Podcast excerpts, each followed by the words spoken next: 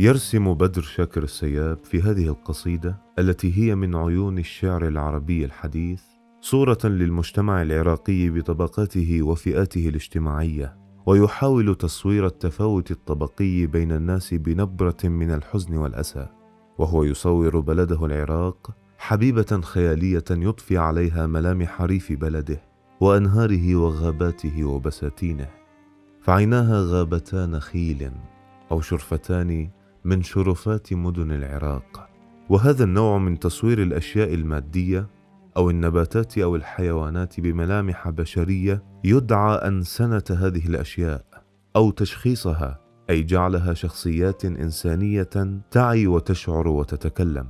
ولا ريب في أن قصيدة السياب انعكاس لحالة المجتمع العراقي في خمسينيات القرن العشرين المنقسم على طبقة الفقراء والمحرومين من كسبة وصيادين وفلاحين وطبقة المنتفعين الأغنياء من إقطاعيين وبرجوازيين فموارد البلد تذهب لطبقة دون أخرى وليس هناك توزيع عادل لثرواته وهذا ما عبرت عنه القصيدة أصدق تعبير.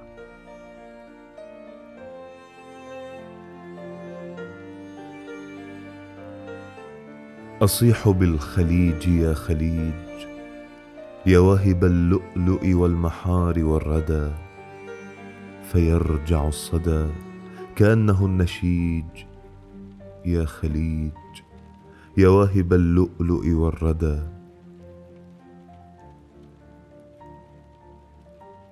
ويدعى هذا النوع من النقد الذي يعنى فيه الناقد بتحليل الطبقات الاجتماعية التي تحيط بالشاعر وربط رؤيته بطبقة من هذه الطبقات نقدا اجتماعيا. فقد عمد الشاعر في هذه القصيدة إلى تصوير التفاوت الطبقي والاستغلال بأبشع صوره مع توافر خيرات البلد. كأن صيادا حزينا يجمع الشباك ويلعن المياه والقدر وينثر الغناء حيث يأفل القمر. أتعلمين أي حزن يبعث المطر؟ وكيف تنشج المزاريب إذا انهمر؟ وكيف يشعر الوحيد فيه بالضياع بلا انتهاء كالدم المراق كالجياع كالحب كالأطفال كالموتى هو المطر